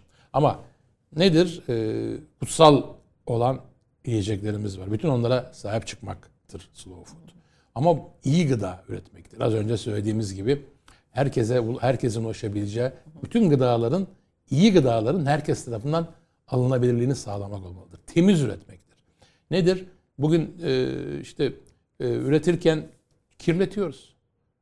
E, nehirlerimizi kirletiyoruz. Denizlerimizi kirletiyoruz. Su, sulu alanlarımızı kirletiyoruz. Bu hafta sulak dünya sulak alanlar günü. Birleşmiş Milletler'in yayınladığı raporları gördünüz. Bu sulak alanlar günlerinde yapmamız gereken işleri o kadar çok iş var ki ama hızlı bir şekilde biz ne? E, biz e, salça üretiyoruz diye, efendim balık üretiyoruz diye, e, şey, e, çeşitli üretimleri gerçekleştiriyoruz diye kirletiyoruz. O yüzden temiz üretimdir. Ve az önce sözünü ettiğim gibi adil üretimdir. Şayet siz bu üretimleri yaparken toprağı zehire buluyorsanız, sofralar daha zehirli hale geliyorsa bir hata var demektir. O da e, onun adil Bir- bu, bu, gösterir. bunun bir tarafında da ucuz iş gücü e, veya işte çocuk işçilerin çalıştırılması falan gibi işin Kesinlikle. üretim safhasını kapsayan bütün diğer Adaletli üretimde bir de o var. Tabii yani şimdi e, maalesef e, Türkiye'de de son zamanda bu tür bilgiler geliyor ama özellikle uzak doğuda, Afrika'da çocuk işçi meselesi müthiş bir şey. Yani çocuk işçi çalıştırarak e, onları neredeyse e, bir- şey e, işte bir kap pirinçle bütün günü geçirmelerini sağlayarak onlara dünyanın en kıymetli etlerini ürettirmek olacak iş değildir yani. Evet, Ve yani- tabii ki ve tabii ki çok et üretimi. O da çok tehlikeli bir şey. Yani çok çünkü et hayvanlarının e, ozon gazının ozon tabakalarının dilinmesinde çok önemli rol oynadıkları ortaya çıktı. Yani e, insanoğlunun biraz daha az et tüketmesi lazım. Hiç et tüketmeden olmaz ama e, sera gazlarının e, ve e, hayvan üretimlerinde çıkan gazların aşırı derecede e, kötü oluşu da çok önemli. Tavuklar. 45 günlük tavukları yiyorlar insanlar. Yedirmeye çalışıyorlar. Bu gerçek. 45 Siz günlük tavuk yenir. peki hocam? çok zor bir şey. Ya tabii şimdi Yani hani mesela derler ya. şimdi gurme sözüne kızdığınızı biliyorum ben. Ben hoşlanmıyorum o. Hoşlanmıyorsunuz Evet, gurme evet, sözüne. evet, evet, bu hoşlanmıyorsunuz ama çok iyi yemekten anladığınızı biliyoruz. Yani. Estağfurullah. Yani ben tabii mümkün olduğunca e, sağlıklı beslenmeye çalışıyorum. E, yani ben e, Akdeniz e, piramidine uygun beslenmeye çalışıyorum. Yani mutlaka Nedir o Akdeniz piramidi? E, e, tabanında zeytinyağı var bir kere. Ben her gün mutlaka zeytinyağı tüketirim. Haftada bir iki balık tüketirim. Haftada bir et tüketirim. Daha fazla tüketmemem lazım ama Yani hedeflerim budur. Çok baklagil tüketmek. Çok mevsiminde sebze yemek. Şimdi bu e, Akdeniz piramidi bu. Yani tamam zeytinyağı, baklagil, sebze giderek küç- küçülüyor. En tepede et ve deniz ürünleri var. Ben e, haftada iki gün, üç gün deniz ürünü protein almaya çalışıyorum. E, bir günde et yemeliyim diye Böyle düşünüyorum. favori yemeğiniz var mıdır? Hani şu çok iyi. Siz mutfağa girip yapar mısınız? E, hanım izin verdiği ölçüdeyim. Şimdi bizi izliyor. Niye izin vermiyor hanım? E, kirletiyoruz çünkü mutfağı. Erkeklerin en önemli şeyi o. Mutfakları çok kirleterek çalışıyoruz. Değil o mi? yüzden. Ama- Ama, ama var yazlık mıdır? evde ama yazlık evde yapıyorum zaman zaman. Ha, yemekler. var, var mıdır böyle bir e, şef tarifiniz diyeceğim yani. Çok vardır tabii canım. Mesela bir tane bize örnek verebileceğiniz bir şey çıkar mı? Ya ben işte hang- hangisini nereden verelim? Etten, balıktan, ottan. çok Ne bu bi- çok Bilmiyorum yani özgün ve için bu, bu, bu kitaplarda tabii çok özgün yemekler var. Var var var. Tabii Yani- onların hepsini hepsini yapa- e, yapmak isterdim ama hepsini yapamıyorum tabii de. Şunu söyleyeyim. Ee, ben mesela e, güzel deniz ürünlerinin e, iyi pişirilmesinden yanayım örneğin. E, balıkların çok iyi pişirilmesinden yanayım. Ama bizim unutulmuş bir yemeğimiz vardır. Adı kakavyadır bu. İzmir'in unutulmuş bir yemeği. Kitapta da var. Kakavya aslında e, bütün bu Fransa, Akdeniz uzaklarında bolobez diye bilinen bir e, şey e, yemektir. Böyle balığı alırsınız. Bir de fakir yemeğidir öte yandan. Yani çok pahalı balık gerekmez. Ama siz de- Alabildiğiniz bütün ucuz balıkları alıp kabuklar önce güzelce ayıklayıp sonra kabuklarını yani balığın e, derilerini e, önce bir haşlarsınız. Derileri haşlıyorsunuz. Kılçıklarını haşlarsınız. Bayağı uzun bir süre haşlarsınız ve ortaya kıpkırmızı bir süs çıkar. Deri ve kılçıklarla. Deri ve kılçıklar yenmeyecek ama etler bir yerde duruyor şu anda. Ondan sonra onu çok iyi süzdürürsünüz. O süzüldükten sonra bir böyle çorbamsı bir şey oluşur zaten orada. Daha sonra onun içine patates, pirinç ve balık etlerini atarsınız ve ortaya çok lezzetli, çok bir daha balık çorbası. Balık çorbası tabii balık çorbası mı? Evet balık çorbası ama daha Kakavya. bir yemek. Bu kakavya derler. Bunlar eski bir İzmir yemeğidir bu. E, Zaten e, kakavya simirnika derler bunu şeyde Yunanistan'da 52 Kuzine diye bir kitap var. O kitap 400 sayfa. İçinde o kadar çok İzmir yemeği var ki yani İzmir'den gelen Rumlardan derlemişler onları. E, İzmir kakavyası. Bulabezdir aslında. Bulabez de bunun içine daha fazla işte Fransızlar ıstakoz koyarlar, karides koyarlar, ahtapot koyarlar, tarak koyarlar. Hep, biz de koyabiliriz bunların hepsini. E, Biraz daha o zaman tabii daha pahalı hale gelir bu. Fiyatı fiyatı ama az önce söylediğim gibi yani Sardalya'dan bile bu dediğim yemek yapılır. Yani en ucuz balıktır yani. Ya da işte ki, bu şeyleri bu kedileri atılan balıklardan bile balıkçıların hani kedi hakkı diye bıraktığı balıklardan bile müthiş bir yemek çıkabilir. Çok lezzetli olur. Çünkü deniz balığı. Ya Çok en önemli güzel. bir şey. Siz e, e, Müslüman mahallesinde salyangoz satılmaz diye bir şey var, deyim var. Doğru, doğrudur. E, ama salyangozun bir yoksul yemeği olduğunu söylüyorsunuz. Kesinlikle. Ya benim anneannem anneannem bana rahmetli anlatırdı Girit'ten geldiklerinde fakir insanlar ne yiyecekler ne bulsalar yiyorlar salyangoz diyor. Girit mutfağında ciddi salyangoz var. Fransız mutfağında ciddi salyangoz yemekleri var. Ama bunlar da salyangoz, bunlara gavlangoz diye dalga geçerlermiş. Ona da ağlarlarmış. Biz gavlangoz biz diye küçük çocuklar. Salyangoz yedikleri için. salyangoz dedikleri için. Ya salyangozun e, bir e, şeyi yok. E, Bir Müslümanlığa aykırı bir aile olsaydı Bahreynliler yemezdi. Ne bileyim Senegaliler yemezdi. Şeyler yemezdi. Afrika'da birçok ülkesinde de bugün salyangoz yeniyor. Hem deniz salyangozları yeniyor hem kara salyangozları yeniyor. Müslüman ülkeler bunları yiyorlar. Sonuçta protein almak. Çünkü güçlü bir proteindir o. Ama e, yenir yani. Öyle bir kültürümüz de var bizim. E, mesela bugün hala İzmir'de e, eskiden bir salyangoz fabrikaları vardı. Samsun'da salyangoz fabrikaları vardı. Bunlar genellikle mübadillerin geldiği yerlerde salyangoz konservelerinin yapıldığı yerlerdi. Yenirdi ama şimdi unutuldu. E, ohloz derler bizim Girit kökenliler. Ohloz e, yani temiz bir şeydir. Çünkü salyangoz sl- slowfood'un da amblemidir. Öyle mi food? dünyanın- Tabii o da bir dünyanın en yavaş hayvanlarından Çok yavaş birisi. ama iz bırakan bir hayvandır ama çok temizdir. Salyangoz kadar temiz bir et yok. Ha ben sever miyim? Sevmem ayrı. ama şunu bilirim. Salyangoz çok tertemiz bir ettir. Ve yenir yani. Müslümanların yemesine de bir engel yok. Bunu zamanında sormuştuk bizim e, din alimleri hocalarımıza. Bir e, herhangi bir yasak olmadığını söylemişlerdi zaten dediğim gibi. Mesela e, ıstakoz, ahtapot falan da yeniyor. Birçok Birleşik Arap Emirlikleri'nin yemeklerinde var Evet, ya. Körfez'de Kızıl, Kızıldeniz'de var yani. Her yerde Kızıldeniz'de var, var, yani. Ben var, tanık oldum ona. tabii. Bayağı da bayağı güzel ahtapot yemekleri yedik yani biz şeyde. Birleşik- e, Abu Dhabi'ye gittiğimizde, Dubai'ye gittiğimizde ahtapot yedik yani. Ve bir şey bayağı Müslüman lokantadaydı bunlar yani. Var bunlar. Şey değil bir yasak yok yani bunlara engel bir şey yok. Ama pahalı. Şimdi bugün ahtapot yemek Türkiye'de ahtapot kara borsa mesela. Çünkü biz tükettik ahtapot kaynaklarımızı. Şimdi ne yapıyoruz? Portekiz'den ahtapot getirtiyoruz. Türkiye'de yetişmiş ahtapot. Yani şöyle küçük avlanma o kadar yaygınlaştı ki o kadar çok kazıdılar ki şey denizlerin tabanını. Artık Türkiye'de 30 kilo 40 kilo ahtapot çıkardı. Şimdi çıkmıyor. Niye? Çünkü yok yani ta- tükettik. Ne yapıyoruz mecburen işte Yunanistan'dan, Portekiz'den ihraç ederek bizim aşçılarımız ahtapot işleyebiliyorlar. Tabii çok trajik bir şey bu. Maalesef. Bir de zeytinyağı meselesi var. İşte biz zeytinyağı. Aa kaç saatimiz var zeytinyağı için? ben önüm- önümüzde bir, bir 10-15 dakikamız Tamam, var. Sağ olsun yayın yönetmenimiz bize Teş- böyle bir süremizi Sağ olsun, aşarak sağ olun, haber, sağ haberleri olsun. geciktirerek Evet, böyle olsun. bir e, e, sü- süre verdi. E, şimdi zeytinyağı mesela hep işte İspanya, Akdeniz bir sürü ülkede zeytinyağı üretiliyor. Fakat Türk zeytinyağının böyle önemli bir marka haline gelmemesine hep hayıflanıp duruyoruz. Yani ki bizim zeytinlerimiz de oldukça kıymetli. Bunun sebebini neye bağlıyorsunuz? Zeytin, zeytinyağının bizim için öneminden diyerek başlayalım. Şimdi bir kere az önce söyledim ya size. Bir gıdanın kültür tarihi enstitüsü kurmak hep benim hayalim, hedefim. İnşallah ölmeden yapacağız bunu da. Bütün mesele bizim zeytinyağının ana vatanı olduğumuzu dünyaya anlatmamızdan geçiyor. Bakın zeytin ağacının ilk kez evcilleştirildiği yer Gaziantep'in Nizip ilçesi civarı olduğunu bugün düşünüyoruz. Yani elimizdeki Veriler gösteriyor, arkeobotanik veriler, arkeobotanik çalışmak lazım.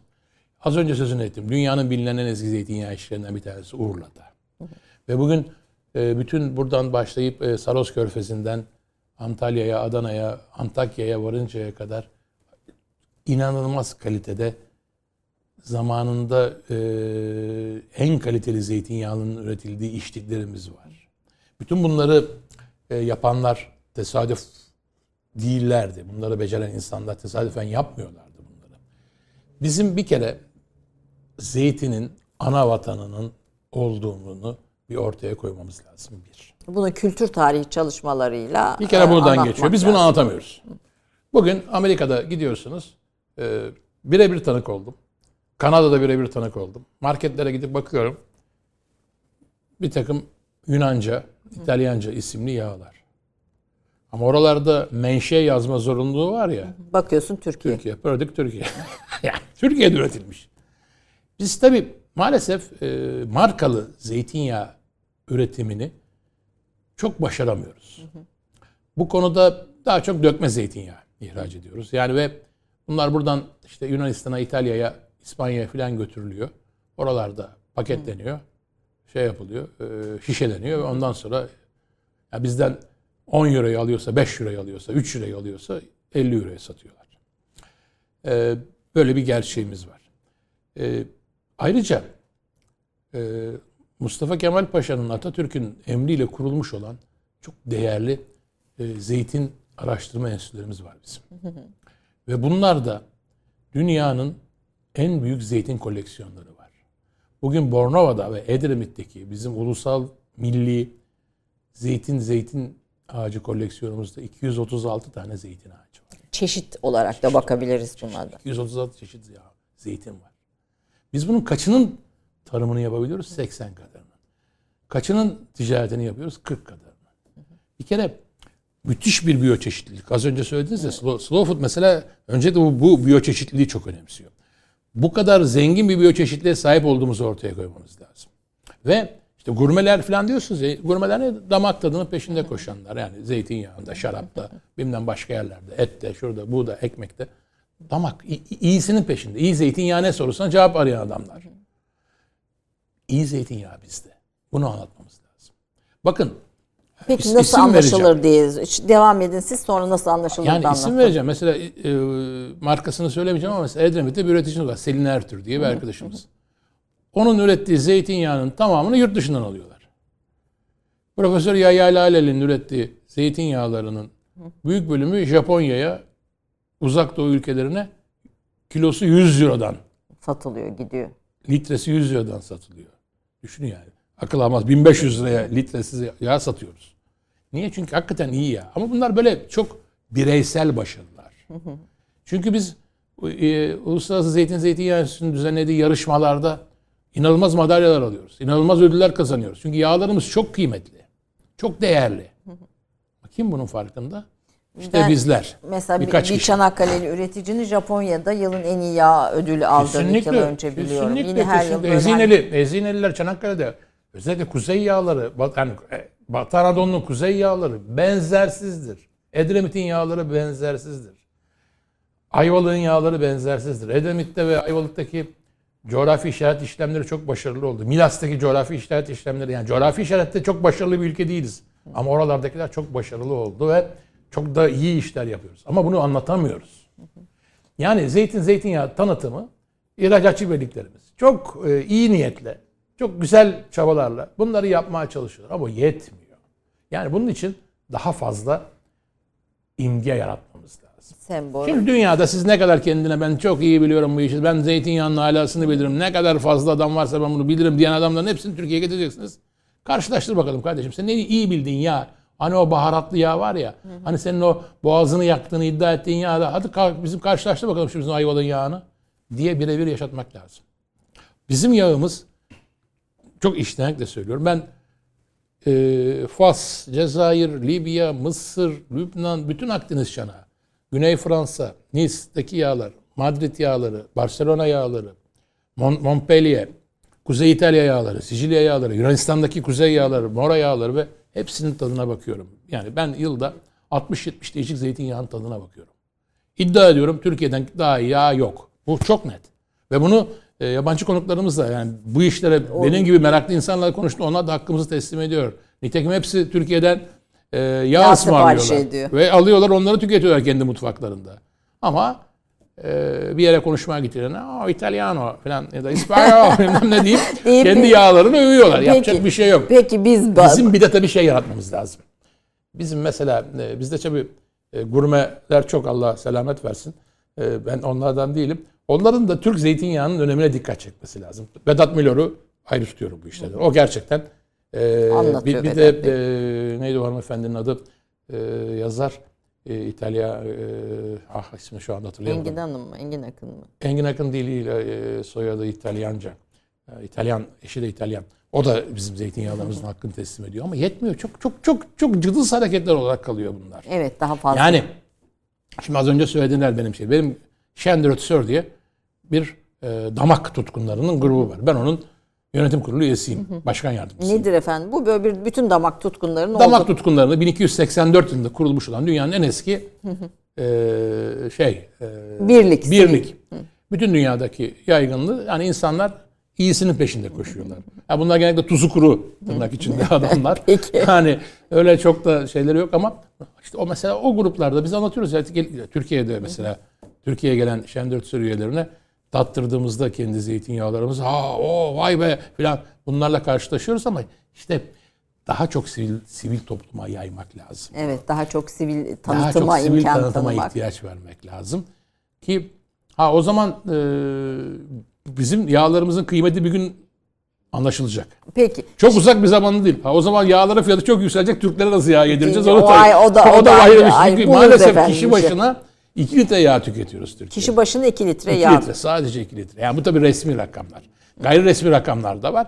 Çünkü e, işte mesela bizim ailemiz Ayvalık'ta kendi yağını kendi üretir. O rakama yansımıyor yani. O yansımıyor. Yani ben kendi adıma 10 litre 15 litre yağ tüketirim örneğin.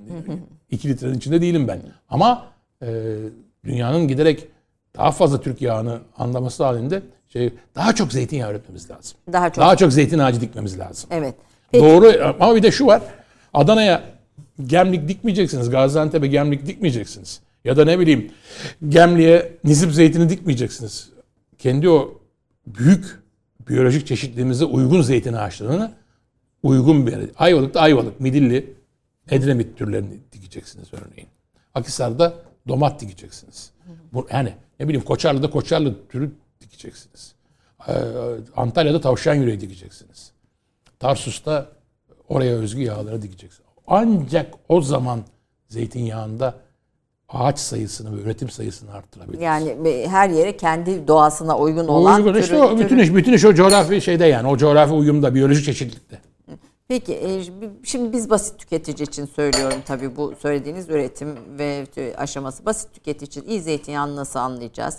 E, Daha önce konuşurken zeytinin boyanması meselesine e, Evet maalesef ya işte yani mesela berberler niye zeytin boyası satıyor? satıyorlar yani zeytin satıyor. Vallahi satıyorlar Niye? İznik'te.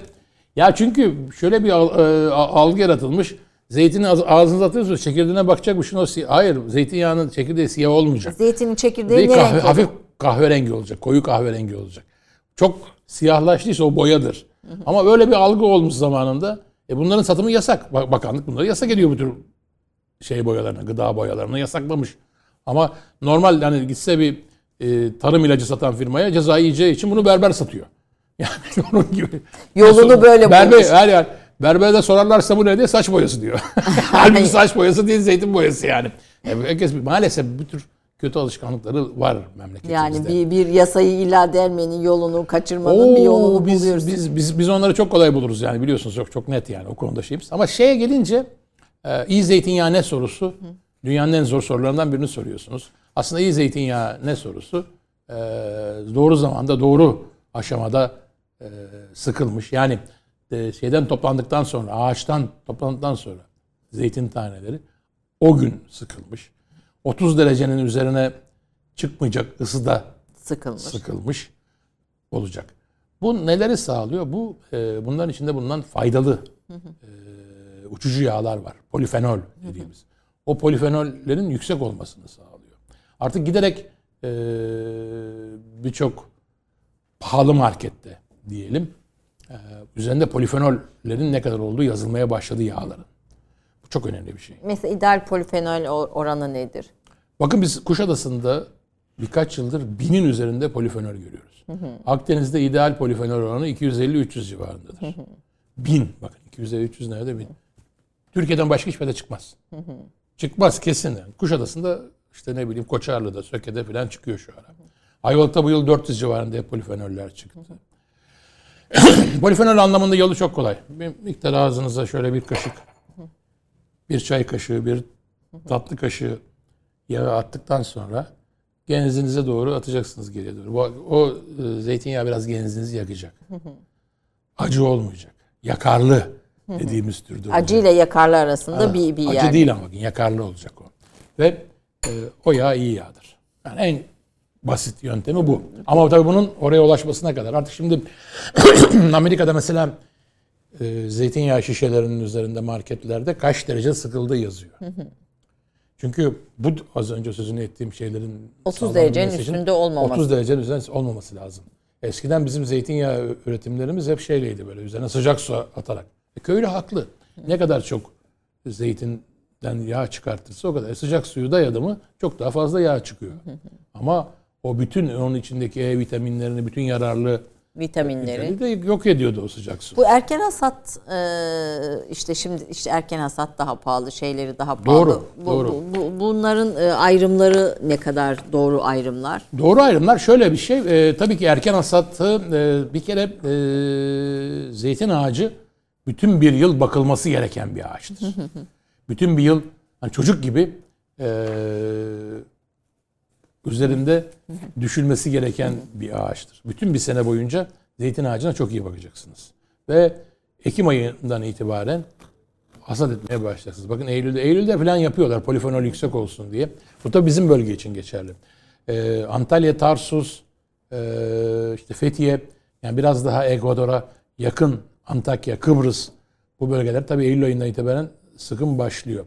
Ee, ama e, kuzeyde biraz daha kuzeyde Ekim'den sonra. Yani zeytin tanesinin yeşil halinde sıkmak çok önemli. Çok fazla kahverengileşmeden, morlaşmadan, siyahlaşmadan sıkmak çok önemli. O zaman ve dediğim gibi e, kesinlikle 30 derecede. Ama bölge o kadar sıcak ki bazen onu sıkarken O ister derece. istemez malaksörün de şeyiyle e, döndürülmesiyle tanelerin çekirdeklerden çıkan e, ısıyla yükseliyor. O zaman ne yapıyor birçok üretici? Buz koyuyorlar. Ö- Üretimin içine buz katıyorlar. Buzla beraber sıkan üreticiler var. Fethiye'de falan. Niye? Çünkü çok sıcak Eylül ayında. Henüz daha kavruluyor ortalık millet denizde. O yüzden e, onu beraber sıkarak ısıyı aşağı çekmeye çalışıyorlar. Çünkü Amerika'da yazıyor bu şu derece sıkılmıştır, şu kadar polifenoldür, şu kadar uçucu yağ barındırır, şu kadar odur diye.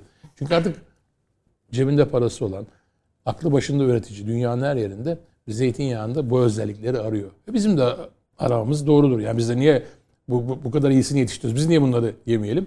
E biraz pahalı tabii. Bir de tabii biraz pahalı, bayağı pahalı. Biraz, biraz demek e, şey kaçıyor bunlar için. Bayağı pahalı ama e, bu da gene az önce başka bir alanda sözünü ettiğimiz gibi arz talep meselesi. Daha çok zeytin üretelim. Daha çok zeytin ağacı dikelim. Evet daha daha ucuz olsun. Daha ucuza Ama gelsin. tabii mevsimin Ama yani mesela işte şimdi buradan gidelim birçok iç Anadolu'ya doğru gidelim. Biz zeytinyağı tüketmeyen bir toplumuz. Maalesef tüketmiyoruz yani. Tabii et kültürümüzde var. Siz ki- kitapta da onu detaylı olarak anlatıyorsunuz. Cengiz, biz geçen hafta Moğolları işlemiştik. Ee, Ce- Cengiz e, Han et e, konservesini ilk yapan Tabii, kişidir. tabii, et, tabii, et tabii. mutfağı işte Kesinlikle. e, ama Moğollar için yani bu Anadolu coğrafyasında Osmanlı yine et üstüne mu- Kesinlikle, mutfağını e, kesinlikle, kesinlikle. gelişiyor. Yani et daha temel bir Ama bakın şey. sizin en son yaptığımız e, İstanbul Mutfağı kitabında da dile getirdiğimiz gibi hem Bizans sarayı hem İstanbul sarayı zeytinyağı tüketiyordu. Onlar saray anlamıştı işin önemini. Ee, Osmanlı sayı ne zaman başlıyor? Biraz geç sanki başlıyor. Biraz daha zeytin. geç başlıyor ama mesela şeyin e, Kanuni Sultan Süleyman'ın e, İzmir Kadısı'na yazdığı hükümler var. Oralarda bütün iyi zeytinyağların İzmir'den teknelere bindirilip İstanbul'a gönderilmesi emredilmiş yani. Bu tesadüf değil. Zeytinyağı Yani- için bir standart getiriyor mu Osmanlı kanunlarında? Ya şimdi bakın e, e, un kapanı çok İstanbul'da meşhurdur. Ama onun hemen yakınında yağ kapanı var. Bal kapanı var İstanbul'da. Aynı yerlerde yani bu işte Eminönü civarında bunlar var. Bu yağ kapanında, bal kapanı özellikle yağ kapanında çok kaliteli yağlar geliyor ve tadılıyor ve bakın o zamanın zamanın e, şeyleri e, şikenperverleri diyelim yani gurmeleri bunları tadarak yağın kalitesi hakkında bir e, fikir ileri sürüyorlar. E, çeşnici başıları var Şiken- tabii. şiken- Çeş, çeşnigirler. Gurbedin e, Osmanlıcası Evet. diyeyim. Eski Çeş, çeş, çeşnigirler var biliyorsunuz. Onlar damaklarından paranın altın mı gümüş mü ne olduğunu dilinden değdirerek anlar onlar zeytinyağından da iyisinin farkına varan şikenperverler. Şeyler affeder çeşnigirler. Çok da çeşnigirlik çok kıymetli bir şey sarayda. Ve o çeşnigirlerin evet bu yağ iyidir dediği yağlar saraya taşınıp helvanede ilaç niyetiyle kullanılıyor. Helvane defterlerinde Topkapı Sarayı İlaç niyetine bir de özellikle e, eczacılıkta çok kullanılıyor. çok yaygın tabii tabii. tabii. Bizim zeytinyağların yani iyi kaliteli zeytinyağların ilaç niyetine kullanıldığını çok biliyoruz. Hangi yani. hastalıklar için daha çok kullanılıyor? Buna dair Ya işte e, midevi rahatsızlıklar var. e, şey var. e, kılıç yağı diye bir şey var biliyorsunuz. Yani e, Yeniçerilerin kılıçla yaralanmaları sonucunda ya- onu geç neyle geç kantaron ve zeytinyağını karıştırarak geçiriyorlar birbirinden. Kılıç ile Kılıç yağı diye bir evet. şey var yani. Yani o da tamamen zeytinyağıyla başarılabilecek bir şeydir yani. Çünkü şey var. e, yani biz zeytinyağı yemiyorduk. Yok yiyorduk öyle bir şey yok. Onu bir kere orada anlaşalım yani. Saray da zeytinyağı tüketiyordu. Osmanlı Sarayı da. Cumhuriyet'le beraber de zeytinyağının az önce söylediğim önlemlerin alınmasıyla çok başarılı işler de yapıldı. e, Murat Bardakçı Atatürk'ün mutfağını yazdı yenilerde. Ben de daha Evet. edinemedim ama hani az çok e, hakkında yazılanlardan okuduğum kadarıyla Atatürk'ün mutfağında da var zeytinyağı. Kesinlikle Atatürk biliyorsunuz bir enginar şeyi. Evet, delisi. enginar özellikle getirdi. evet. Yani enginarı çok seviyor ve her yere ekilmesini istiyor. Geç fark ediyor. Karaciğerinin iyileşmesi için. Zeytinyağlı enginar tüketmesi gerektiğini. Ee, ama eksiltiliyor yani bunların hepsi var. Ee, se- tabii ki e, Selanik sonuçta doğduğu yerde zeytinyağı zaten, tüketik var. Sel- Selanik evet. civarında var. E, karısı bir dönem eşi. Zeytinyağı mutfağının içinde büyümüş bir insan. Ege'de İzmir'de Ege'de tabii. yetişmiş bir insan. Ve e, sağlıklı beslenmenin farkında yani. Onlar da şey, ze- zeytinyağının sağlıklı beslenmeye ait olduğu e, Rönesans'tan başlayarak Rönesans'tan başlayarak e, ortaya konmuştur. Yani Monte Cristo kontu bile biliyorsunuz zeytinyağı yemekler yer. Hani anla- anlatıldığı zaman. yani bütün kitaplarda bunlar hep anlatılıyor. Siz tabii bütün edebiyat, tarih birikiminiz, sanat tarihi bir, bir tarafınızda, bir tarafınız gazeteci. Bütün bunların içinde hep yemekle ilgili, gastronomiyle ilgili olanları böyle çekip bir özet olarak Ya işte meraklısıyız bunların. Okuyoruz, yazıyoruz, çiziyoruz. Yani eve giremiyoruz kitaptan. O kadar çok kitap O kadar çok kitap. oku- okumaya çalışıyoruz her şeyi. Bilgi çok yani. Peki efendim son 5 dakikamıza geldik. Peki. Ee, bu süreçte ne söylemek istersiniz? Bu yeme içme kültürünü Türkiye'de geliştirmek için gastronomi. Yani siz bütün bunları 25-30 yıl önce yazan yazarlardan birisiniz. Evet. Şimdi şimdi gastronomi çok moda oldu. Herkes çok bu konuda yazıyor, çiziyor kitaplar. Şehirler çok güzel e, kendi gastronomilerini geliştirmek üzere işte Bravo, Afyon, bravo, Konya, bravo, bravo, Kayseri bravo, evet. hani benim bi- bildiğim e, Kesinlikle, e, kesinlikle. bütün şehirler neredeyse kendi şeyini geliştirmek için bir Gaziantep bunun başı çekiyor tabii. Kesinlikle. Fatma Hanım burada hakkını vermek lazım. Kesinlikle. E, bi- bir şey yayınlar yapıyorlar, davet ediyorlar insanları filan. Hani böyle bir şeye Evet, tabii, dönüştü tabii, bu çok iş. doğru çok doğru yapıyorlar. Üniversiteler yine aynı şekilde Evet. ama asıl daha ne yapmak lazım? Şimdi bir kere e, gastronomi turizmi olmazsa olmazı. Biz Türkiye'de turizm gelirlerimizi artırmaya çalışıyoruz. Giderek de artıyor doğru politikalar. Ama e, bugün dünyada e, bir seyahat için yola çıkan 100 kişinin sadece 6'sı 7'si gastronomi turizmi için. Çünkü ama o 6-7 kişinin harcadığı para 80 kişinin harcadığı para kadar. %22'sini karşılıyorlar. O kadar önemli ki. Çünkü e, gastronomi turisti denen şey cebinde para var. iyi olan her şeyi satın almaya hazır adam demek. Bu yüzden e, kentlerimizin e, gastronomi alanında bir takım işlerin öne çıkartıyor olmaları çok değerli. Gaziantep iyi örnek. Afyon yavaş yavaş başarılı olacak. Konya'da bir şeyler yapılıyor. İzmir'de bu yıl e, 2-9 Eylül tarihleri arasında Terra Madre Anatolia düzenlenecek. Akdeniz'in her yerinden insanlar İzmir'e davet edilecek. Adana mesela Adana. Adana mutfağı, Antakya mutfağı çok değerli mutfaklar bunlar. Herkes kendi mutfağını en iyi şekilde anlatmaya, dile getirmeye çalışıyor. Okullarımızda çok güzel eğitimler veriyoruz. Ama kimseye gıdanın kültür, tarihini öğretemiyoruz. Şeflere diyoruz ki kardeşim bak sen şimdi ne güzel değil mi? Bir sürü şefimiz var. Çok iyi şeflerimiz var. Ama Yarışmalarımız var. Yarışmada başarılı oluyorlar falan. Ama şöyle bir evrensel başarılı şef duydunuz mu şu ana kadar? Dünya bilmem kaçıncısı olmuş şef duydunuz mu böyle? Yani gerçek anlamdaki. Yani öyle uyduruk yarışma çok da. Çünkü dünyada başarının arkası bunun kültür tarihini anlatmaktan geçiyor. Şayet siz kültür tarihini anlatamıyorsanız pişirdiğiniz yemeğin çok geride kalmışsınız demektir. Ee, işte ne pişirdin kardeşim sen? Enginar pişirdim, havuç pişirdim, elma pişirdim, Yer elması pişirdi. yer elması pişirdim. Anlat bakalım şunun hikayesini bize ya neymiş bu? Diyorlar artık dünyaya. Bugün işte o Michelin yıldızlı şefler Avrupa'da gittiniz herhangi bir yerde bir şef size bir şey anlatmaya geldiğinde ben şu yemeği yaptım ama bakın bu yemeğin tarihinde şöyle bir şey var diye size bir hikaye anlatıyor. Çünkü turizm ve giderek gastronomi turizmi hikaye anlattırma sanatı. Bizim bu işleri yaparken gastronomi turizminin de bir hikayesi olduğunu unutmamamız lazım. Daha çok Yemeğe değil yemeğin ardındaki hikayeye bakalım. Odaklanalım. odaklanmamız gerekiyor ve insanların bunu şeflerin, garsonların, servis sektörünün de bunu anlatması lazım. Kebap değil ki. Kebap, kebap dediğiniz şeyin arkasında akıl almaz bir kültür var. Sakakat dediğiniz şeyin arkasında akıl almaz bir birikim var. Yani şunu diyebilecek misiniz? Ben şimdi size bir çok güzel barbun balığı pişirdim tereyağlı. Biliyor musunuz Fatih Sultan Mehmet de bunu yiyordu.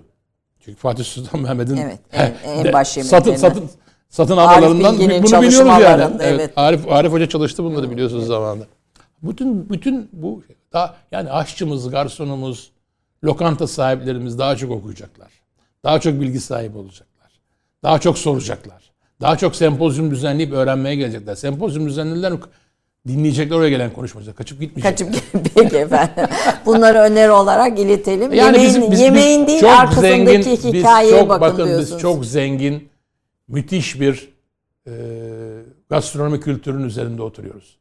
Dünyanın Kıymetini en bilelim. zengin gastronomi kültürünün üzerinde oturuyoruz. Ama kıymetini bileceğiz. Evet, Şu kıymetli. kahvenin bile, şu Türk kahvesinin bile hikayesini anlatması lazım kahvecinin. Bunu herkese öğretmek, e, anlatır hale getirmek de e, galiba işte medya, sivil toplum, devlet herkese Sivil topluma çok görev düşüyor. Sivil toplumun daha güçlü olması, olması lazım. lazım. Çok çok teşekkür ediyorum. teşekkür ederim İzmir'den efendim. geldiniz, lütfettiniz. Her zaman, her zaman. Ne Ee, zaman her zaman geliriz gene. bekleriz bu güzel sohbetinizi dinlemek için. Çok Sağ çok olun. teşekkür ediyorum. Efendim bugün Türk kahvesinde Nedim At- Atilla'yı, Türkiye'deki gastronomiyi, onun arkasındaki kültürü, biraz da bu toprakları, bu coğrafyayı konuştuk.